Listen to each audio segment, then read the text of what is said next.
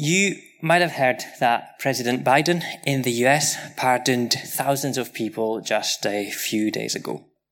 So over seven thousand people that were previously convicted of possession of marijuana since it became a crime back in the seventies were cleared of their convictions. You might be relieved to hear that tonight's sermon is not about marijuana. And that is not the um, aspect of the story that we'll focus on, especially because you can even buy cannabis moisturizers at your local Holland and Barrett these days, so not a straightforward topic. But it's a concept of pardon that ties in with tonight's passage. These people in the States had been found guilty of a crime. Imagine there had been a trial and they'd been sentenced. And now all of a sudden they've been declared innocent by way of being forgiven by the president himself, just out of the goodness of his heart. It's remarkable. It's a remarkable process. And all presidents do this, pardoning some hundreds, some thousands of people during their presidencies, and I believe most countries have something similar. Now, of course, there are always political reasons behind um, a U S president pardoning people, but still we see a similar sequence of events in chapter six and seven of Micah. There's a trial to begin with, where Israel stands accused and then declared guilty. And then there's a sentence to serve. And while the sentence is being served, the pardon arrives. And so we'll look at the passage in these three sections. The trial in chapter six, the sentence and the pardon both in chapter seven. So trial, sentence, and pardon. So why a trial? At the start of chapter six, Micah asks God to speak and bring his case against Israel, with nothing less than God's own creation as witness. This is solemn. Read verse two. Hear, you mountains. Listen, you everlasting foundations of the earth.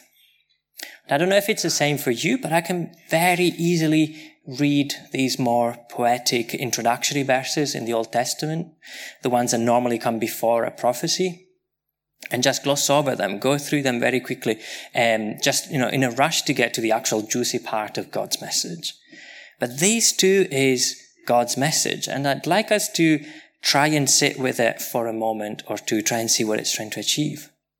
Now, God made the mountains, and I'd like you to picture some really tall, grand mountains. Well, with all due respect for the beautiful British landscape, I think mountains are not its forte. Um, back home in Sicily, my hometown is some sixty miles away from Mount Etna, and that is farther than Edinburgh is from Glasgow. And yet on a clear day, you just see it there, sitting in front of you as if it was a ten-minute drive away. Two and a half times as tall as Ben Nevis, no man ever built something like that, and certainly not something that spits ashes and lava half the time. God made mountains like that, and even twice as tall as that, as we know, um, in other places in the world. And God made the foundations of the earth. And so he's calling on them, he's calling them as witnesses to remind Israel of who he is, of his power. And that is how serious Israel's sin is to God. And in fact, that's how serious anyone's sin is to God. And I want us to sit with how uncomfortable, hopefully, that feels. And so in verse three, we have God's charge against Israel. What have I done to you? How have I burdened you? Do you feel the heartbreak in those sentences, in, um, which are asked rhetorically, of course? What have I done to you? Isn't that what we ask people when we feel like we're, we're being treated unfairly? What have I ever done to you to deserve that? And then he goes on to remind them of everything that he had indeed done for them, but all the good things that he'd done for them. I brought you out of Egypt, away from slavery. I put leaders in place to guide you through the desert with Moses and Aaron and Miriam. He mentions them in verse four. And when Balak, king of Moab, asked the prophet Balaam to curse you, I made him bless you instead. That's what that story refers to. Balak was expecting a curse against his enemy, Israel, and was angered by the prophet's blessing that he gave them instead. But Balaam answered in Numbers twenty-three, twenty-six, "Did I not tell you I must do whatever the Lord says? And the Lord had said, bless Israel." And so God is basically telling them, I would never curse you. I didn't do it back then. I wouldn't do it now. So if you feel cursed right now, that's because you have brought curses on yourselves. And he goes on reminding them of how he took them from Shittim to Gilgal at the end of their journey in the desert before getting to the land that he had set aside for them. And Shittim, the place where the people had broken the covenant, but God renewed once again. So what more could God have done? Now that's the accuser's charge, and then it's the defendant's turn. And you'd expect them after this to come to their senses and admit that they're at fault. But no. In verses six to eight, they too use rhetorical questions. With what shall I come before the Lord and bow down before the exalted God? With burnt offerings? Maybe with calves a year old? And so far, it sounds reasonable in the context of sacrifices back then. But then it escalates. Thousands of rams? Or maybe ten thousand rivers of olive oil? Or should I offer my firstborn, even the fruit of my body? Israel have completely misunderstood how this relationship with God works. And so they get all snarky with this sarcastic answer because they think that God is just impossible to please. He's too perfect. No amount of sacrificing could ever make up for their sins against him. But their answer betrays a fundamental lack of understanding because they seem to think that their sacrifices should actually somehow pay for their sins rather than being an outward demonstration of repentance that God would mercifully accept to forgive them. And so, on the one hand, given their comments, they have realized that something isn't quite working.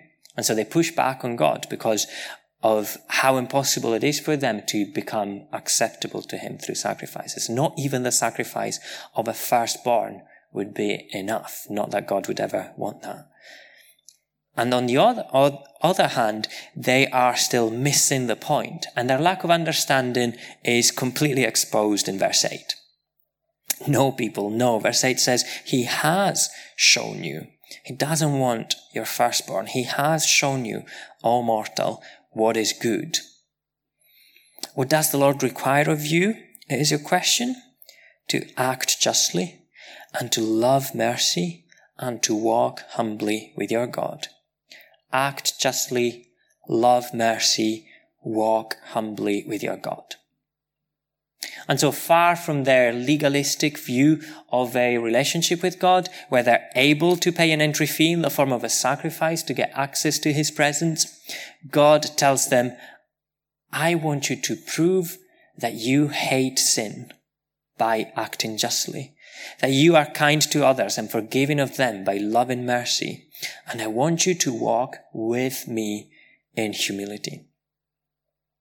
So God isn't saying that he expects them never to sin, but he does demand that they hate sin and that they love what is right. And what's most beautiful is that God isn't telling them to stay away from him in terror and only approach him through sacrifices, but he wants them to walk with him in fear, that fear that stems from humility, from looking at those mountains, even Ben Nevis, and recognizing that he created them, that fear that results in love and respect and admiration for God. God, it's impossible to please you. You're too perfect, they say. No, it's just that you don't love me and are making up excuses, he replies. You're affl- afflicted not because I neglected you, but because of your own sin. And what I require of you, you know it, but you simply won't do it. And then in verses nine to twelve, after they their response, God goes back to his charges. And if in the first verses of the chapter the focus was on everything that God had done right for his people by delivering them from captivity, by blessing them, by getting them out of the desert into their promised land, now the focus is on what they have done wrong. And then the same sins that we saw exposed a couple of weeks ago at the start of the book with um, Jonathan. So if you look at verses ten, eleven, and twelve, you'll find greed, find wickedness, you'll find theft, dishonesty, lying, violence. These people are out of control. And remember, act justly, love mercy is what their God is asking of them, but dishonesty and personal gain is what they're all about. So at this point, the accuser has brought his charges, the accused have laid out their pathetic defense, and the verdict comes, and it's guilty. Because a just God, a holy God, cannot not condemn the unrepentant sinner. He cannot ignore unrepented sin. And so in verse thirteen, we read, I have begun to destroy you, to ruin you because of your sins. And we get this list of illustrations that show how Israel is going to get the exact opposite of what they were trying to achieve with their wickedness. They yearned for wealth, regardless of how it was acquired, and God will make sure that they're left empty-handed. They'll eat, but stay hungry.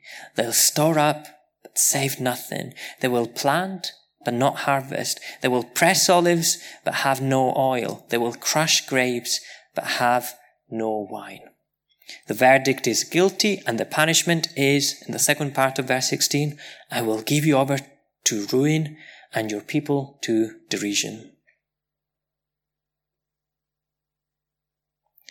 I love how, and I'm being sarcastic, whenever I read about Israel's conduct, I invariably catch myself looking down on them. I don't know if it happens to you. Just from up here on my beautiful twenty-first century pedestal where we got everything figured out, we know who all the prophecies were about, and we kind of pity them for not, you know, believing that they would get to the promised land, for not understanding everything that God says about the Messiah. And then it always takes a few minutes to catch up with me, the realization that thousands of years later, we are not that different, really. So let's reflect in a moment on this tendency to use God's perfection as an excuse for our sins. My question for us tonight is, do we ever find ourselves giving up on resisting sin because we could never attain God's perfect standards anyway? Do we ever find ourselves, catch ourselves thinking on the lines of, I've already messed up today, I might as well not bother for the rest of the day because I won't achieve anything anyway, I will never be good enough. That feeling that we've let God down so much that there is no sacrifice, if you're an Israelite, but maybe in our day and age there's no amount of prayer, there's no amount of reading your Bible, there's no amount of investing time into a church ministry that can make up for what I've done, that can make me right with God again. Do we fall into the same legalistic trap? Because all sin is serious to God, and no sacrifice of any shape or form is big enough, no sacrifice that we could make is big enough to buy us his mercy. But at the same time, no sin is too big for God. And so if we find ourselves overcomplicating things in our head, despairing at that thought of being unable to undo our sins ourselves, then let's go back to the basics, back to verse eight. What God want, wants is for us to act justly. Wanting what is just means that we hate sin. He wants us to love mercy, and loving mercy means committing to being gracious and kind to our neighbors. And God knows we're fallible. He knows we can fail and often will fail. But he wants us to hate what is wrong even when we do it, and he wants us to love what is right even when we don't do it. And still in verse eight, he wants us to walk humbly with God. And it's ironic, I think, that the creator of the universe, of the universe, he comes to tell us that he wants to walk with us. And we say no because we're not good enough. That who am I, who are we to tell God, no, I don't want to walk with you because you're too perfect. He wants us to walk humbly with him. And that also means learning to accept every day that God loves us. And even though he is perfect, he isn't demanding perfection of us. He wants us to love him and hate sin. And accepting that in itself is humility. And I think the sooner we make peace with this, the more we'll be able to enjoy the beauty of walking with God as his children. So the trial is over and the verdict was guilty. And now it's time for Israel to serve its sentence. And this is our second section for tonight. The first six verses of chapter seven. The sentence to be served. And we won't spend too much time on this point, but I'd like us to try and see the similarities between the condition of Israel and the condition that our world is in as well. God's punishment for Israel really is the result of Israel's self-inflicted misery itself. And what is this, if not the description of a world that is under the grip of Satan, just like ours, a world where most have turned their back on God. And so verse one of the second chapter shows us Micah's anguish at the realization that he's the only godly person left. There's no grapes to eat. There's no early figs. Grapes and figs are a beautiful image of how sweet living in a community that um, loves God would feel. But there's only sorrow and emptiness left for him. There's people constantly turning against each other. In verse two, it says, in wait to shed blood, hunting each other with nets. These are apocalyptic images. There's abuse of power as the ruler demands gifts. The judge accepts bribes. The powerful dictate what they desire. That's in verse three. And these three, they all conspire together. The rulers, the judges, the powerful. And I had to say this one really hit home for me, because rulers demanding more for their, from their people, judges accepting bribes so that the powerful can keep going about their life, doing what they desire. It kind of just sounds like when I was watching the news earlier. And of course, when that is what happens at the top of any society, then at the bottom, there can be nothing but mistrust and fighting with every man and woman for themselves, fighting over the scraps. We see that in verses five and six. They cannot trust a neighbor. They cannot trust a friend. They cannot trust a partner. They cannot trust their own children. This is Israel. This is the people of God. The chosen people. They turned their back on God and ended up here. But if we are honest and if we look around ourselves, we're, we're there too. Because these are the images of a world that's turned its back on God. And the world we live in has done that too. Because we too are reaping what we sowed as descendants of Adam and Eve ourselves. And so as we keep sinning ourselves, our world is just as broken, perverted, full of evil and conflict. And sure, there are faithful Christians just like Micah. There's millions of us all over the world. But even, even then, not one of us doesn't commit these sins that we see listed here. The first time I read this passage, I had kind of Hollywood-style apocalyptic images in my mind of these people Um, hunting each other. But then as I kept reading it, I kept finding similarities between these dynamics that we're reading about of mistrust and selfishness and greed and our own society.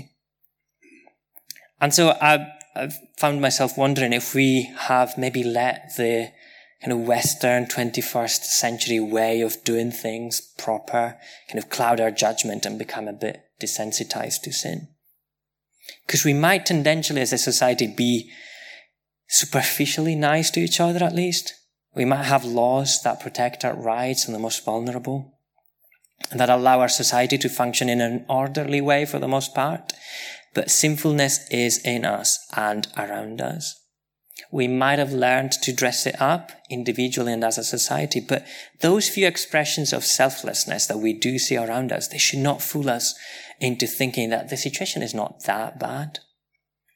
Because wherever we turn, we see a society here as well that is focused on greed. We see loneliness and disinterest in other people's well-being.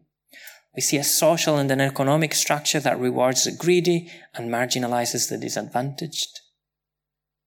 Verse four says, now is the time of your confusion.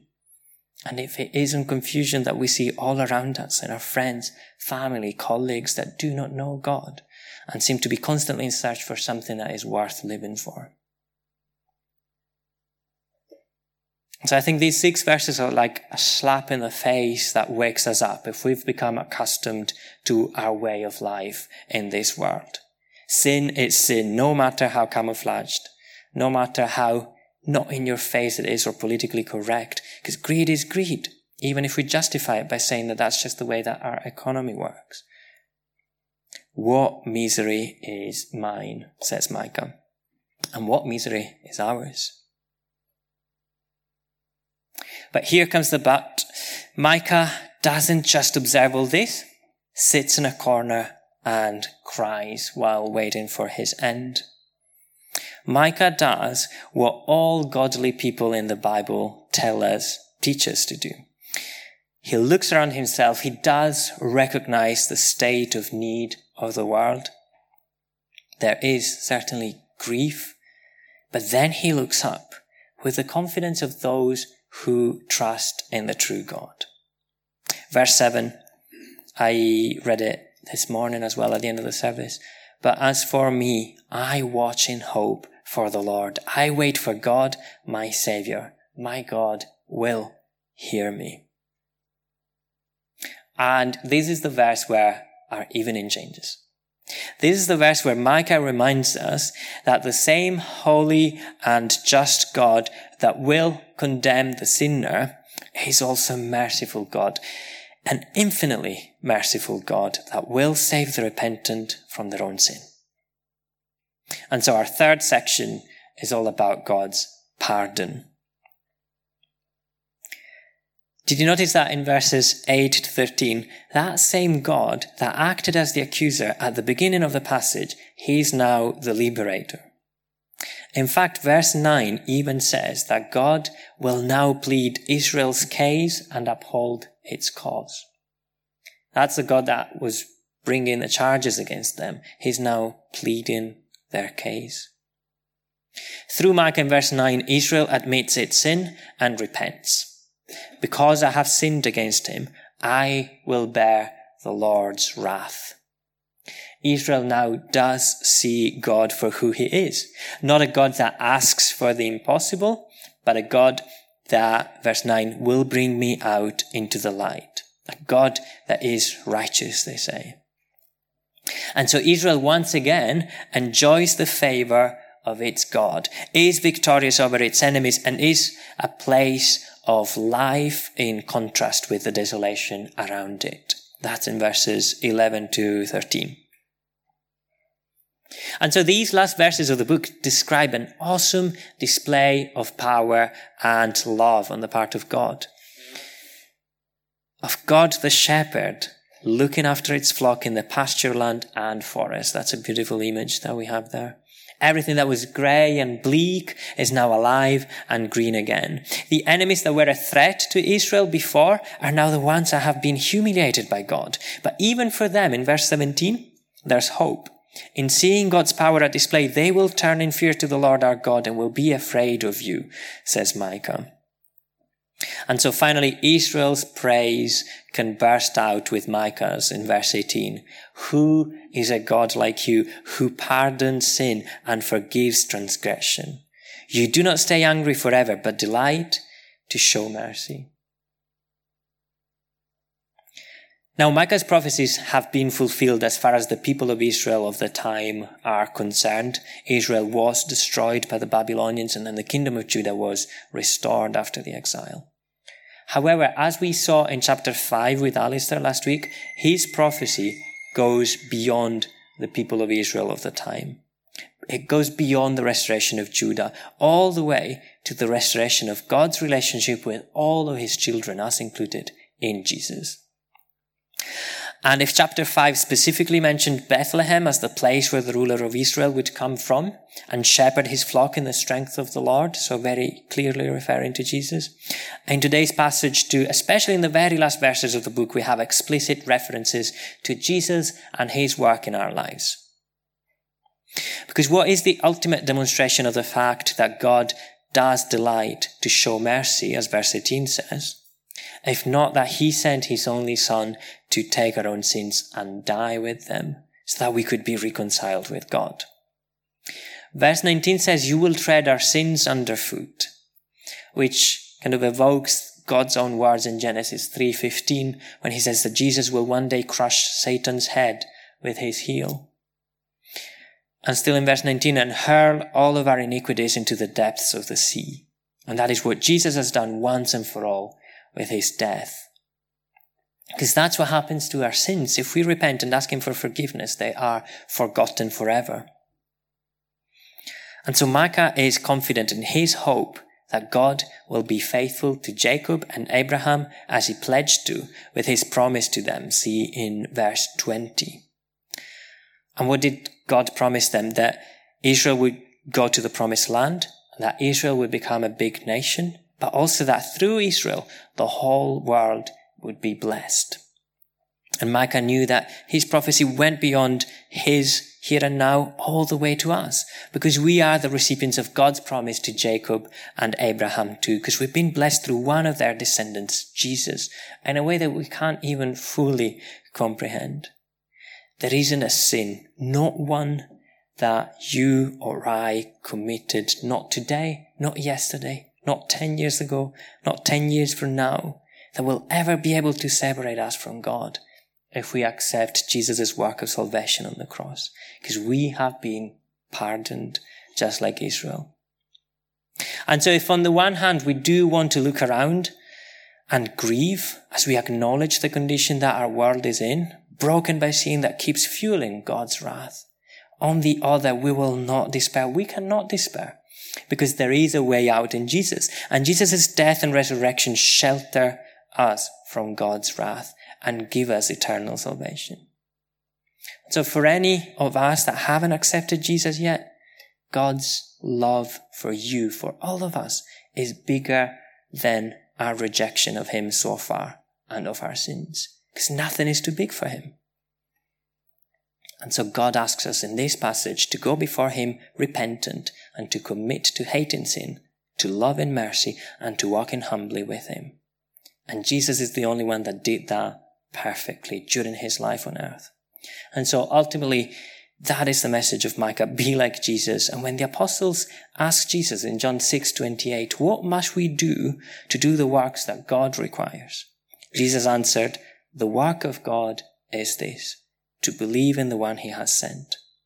And so let's do that. Let's believe in Jesus' plan of salvation for us and accept his forgiveness and walk humbly with him. Let's pray. Father, we thank you because you are a holy God and you are a just God, Father. And that is because you're perfect, you're sinless. And Father, we ask for for forgiveness for for our sins, for all the ways in which we offend you, in the way we relate to each other and to you. At the same time, Father, we are here ready to receive your forgiveness, and we thank you so much because we know you will forgive us because of your immense mercy. And we can't thank you enough, Father, other than all we can do really is, is accept it. And so, Father, we pray for every one of us tonight that whenever Satan tries and convinces us that um, we're not good enough, Father, we'll be um, ready, because of what we read tonight, to say that we know we're not good enough for you and we can never be, Father, but we don't need to because we have Jesus. So, Father, we thank you for his death and his rec- resurrection. We thank you for how he has defeated the devil, Father. We thank you because it's yeah through him that we are pardoning you. Father, help us tell anyone around us that doesn't know this, Father. Help us tell them about it.